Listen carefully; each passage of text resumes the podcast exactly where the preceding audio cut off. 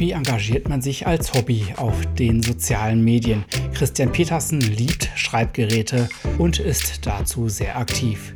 Dies ist eine neue Folge meiner Sonderserie Social Media.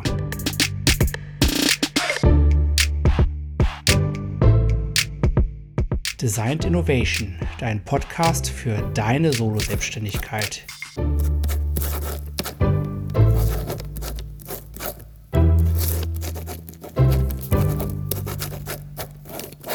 Nicht immer muss man die sozialen Medien professionell nutzen und kann trotzdem davon profitieren. Ein gutes Beispiel dafür ist Christian Petersen.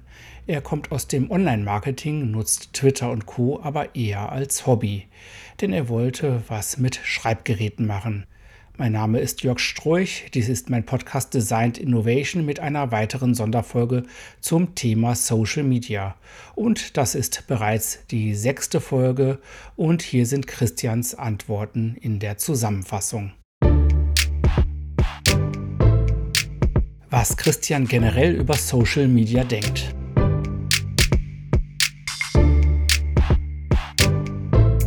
Social Media ist ein Fluch und ein Segen. Einerseits ein Segen, weil man Menschen erreichen kann, die man sonst nie erreichen würde. Das Internet selber, früher hat man ja gesagt, das Internet macht einsam. Spätestens dieses Gespräch hier ist ja ein deutliches Zeichen dafür, dass dem nicht so ist. Man trifft Leute, ich habe Leute über ganz Deutschland verteilt, mit denen ich regelmäßig kommuniziere. Andererseits ist es eben auch ein Fluch. Gerade in der heutigen Zeit sieht man, was alles machbar ist mit Social Media. Und ich meine jetzt nicht nur politisch, auch wirtschaftlich dort angerichtet wird, wenn man so manche sogenannten Influencer anschaut, was dort beworben wird und ähnliches und wie. Das ist schon ein Fluch, auch was das anrichten kann. Also wenn man sich anschaut, was Gespräche kommen, dass Warnhinweise kommen müssen bei geschönten Fotos und ähnlichem, weil eben diese Leute mit den geschönten Fotos ja stilisiert werden. Das ist schon gefährlich.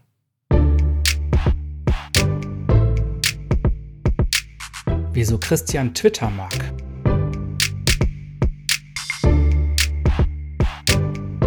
Ich finde Twitter von den Social Media, die wir nun haben, diese großen, ist Twitter eine besondere Stellung, weil es geht eigentlich mehr um Text. Du hast bei Facebook eigentlich auch hauptsächlich mittlerweile nur noch Bilder oder viel Bildinhalt. Text geht dort unter. Instagram ist nur Bild und TikTok ist effektiv ja nur Video. Es ist jetzt ein bisschen vereinfacht, aber so im Groben und Ganzen. Twitter basiert aber auf rein auf Text. Hat mittlerweile auch Video und Bilder, aber gut. Äh, Probleme gibt es halt überall. Ich habe das Gefühl und ich fühle mich gerade in dem Bereich, in dem ich in Twitter bin, mit einigen Leuten eben auch sehr wohl, weil man kann einfach mal kommunizieren, als ob man zusammensitzt und öffentlich redet, auch wenn dann jemand anders einfach mal sich mit einschaltet, oder dann ist es halt so.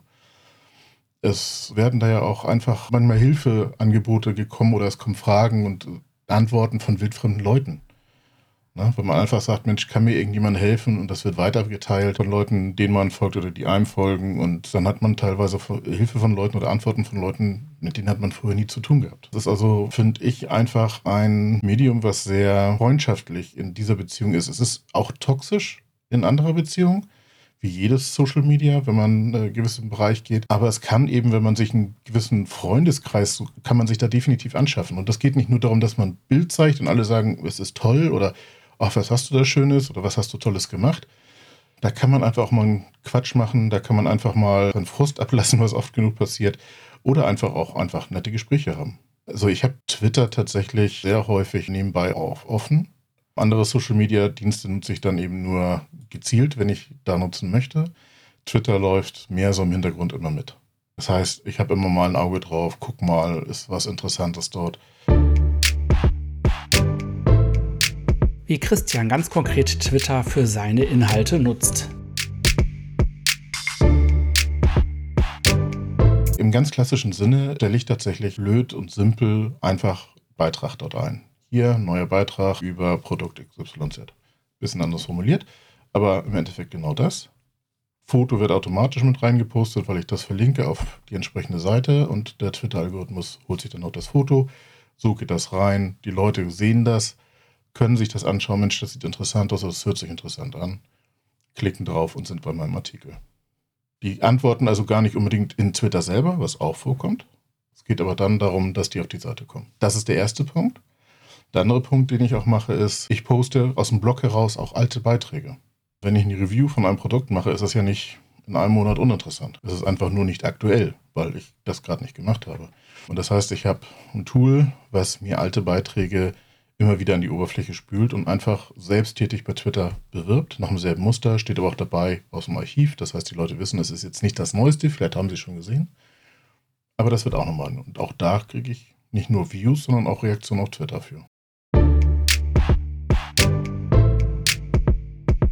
Wie Christian YouTube nutzt.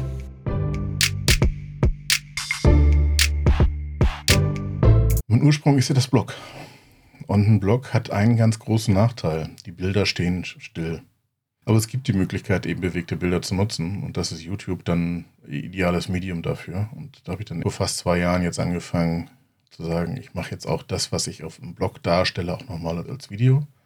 Ein bewegtes Bild spricht nochmal eine ganz andere Sprache als ein Foto. Man kann Produkte nochmal anders sehen. Und sei es einfach nur dadurch, dass ich einen Stift drehe, man sieht einfach die Dimensionen davon wesentlich anders. Ein Video im Monat kommt definitiv. Ich versuche das zu erhöhen auf zwei Videos im Monat. Und ich habe sehr viel dran zu tun. Ich filme sehr intensiv. Was heißt, eine Szene filme ich gerne auch mehrfach, wenn sie mir noch nicht gefällt. Ich sitze dann dran in der Nachvertonung, weil ich alles als Voice-Over gestalte.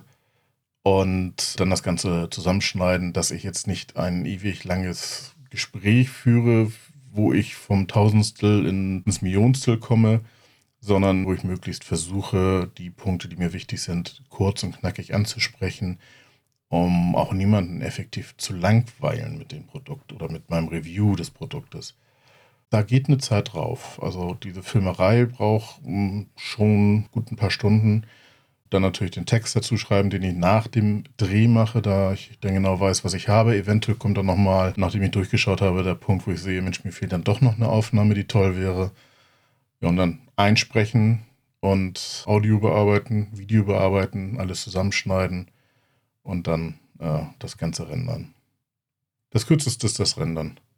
Ich teile es auf mehrere Tage auf. Ich mache es nicht an einem Tag, das, das wäre für mich zu viel. Ich mache da mehrere Abende draus. Gestern habe ich zum Beispiel gerade, äh, gestern Nacht in zwei Stunden nochmal Voice-Over für das neueste Video aufgenommen. Das Video wird vielleicht zehn Minuten lang, aber das Voice-Over war dann zwei Stunden.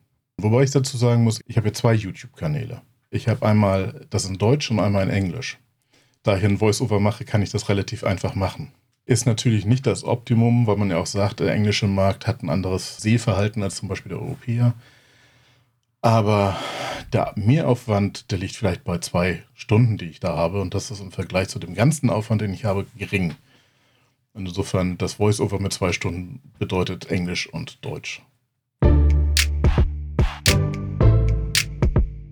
wie Christian sich auf YouTube vernetzt. YouTube ist in gewissen Bereichen Social Medium. Natürlich ist es schwieriger, das Ganze zu starten, weil man ist unbeschriebenes Blatt auf einem großen, großen Medium und hat noch niemanden, der einem folgt.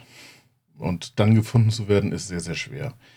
Ist eine Durchstrecke, die ich mir auch bewusst war, wo man sagen muss, da musst du einfach durch. Man muss produzieren, als ob man eine Zuschauerzahl hat von ein paar Millionen und hat niemanden, der einen zuschaut.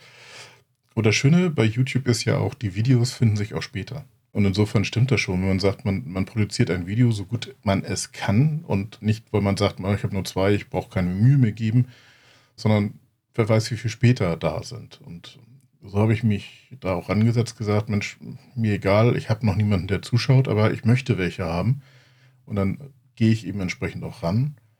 Habe natürlich bei Null angefangen, habe den Vorteil aber natürlich, dass ich einen Blog habe. Habe dort also verlinkt. Wobei man sagen muss, so die Mischung von verschiedenen Medien ist immer sehr schwierig. Es sind nicht so viele rübergekommen vom Blog auf YouTube, wie ich vielleicht erwartet hatte oder gehofft hatte. Nicht erwartet, gehofft. Und andererseits heißt es einfach erwarten. Ich hatte den Vorteil, dass ich relativ schnell auch Kontakte knüpfen konnte in YouTube, weil man eben auch kommentieren kann woanders, was man ja auch machen sollte. Man möchte ja selber Kommentare haben. Und es spricht rein gar nichts dagegen, bei anderen aus demselben Bereich mal einen Kommentar zu unterlassen. Jetzt nicht Werbung, sondern wirklich ernst gemeinte Kommentare, weil man interessiert sich ja doch, was die da sagen und guckt das sich mal an. Und da kam es dann auch, dass ich jemanden gefunden habe, der recht groß auf YouTube in diesem Bereich ist und mich dann kurz mal geteasert hat an seine Zuschauerschaft, was mir einen enormen Sprung geschafft hat. Und dann, das ist natürlich der Punkt, dann müssen die Videos für sich sprechen. Je mehr Interaktion man hat, je mehr Zuschauer man hat, desto eher ist YouTube auch bereit, noch mehr zu investieren, sprich öfters mal anzuzeigen.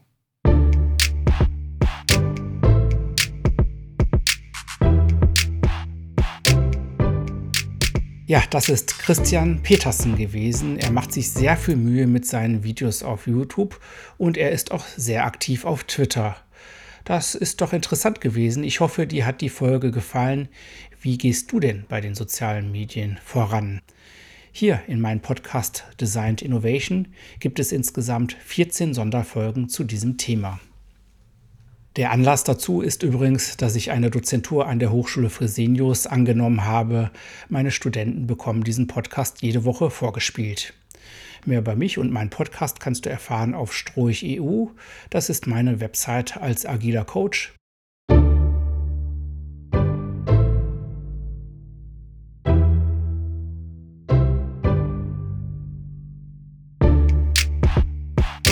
Ja, ich hoffe, dir hat diese Folge gefallen. Hast du noch weitere Anregungen? Wie nutzt du die sozialen Medien? Kommentiere das doch gerne auf Stroich.eu. Ich bin aber auch sehr aktiv auf Instagram und LinkedIn.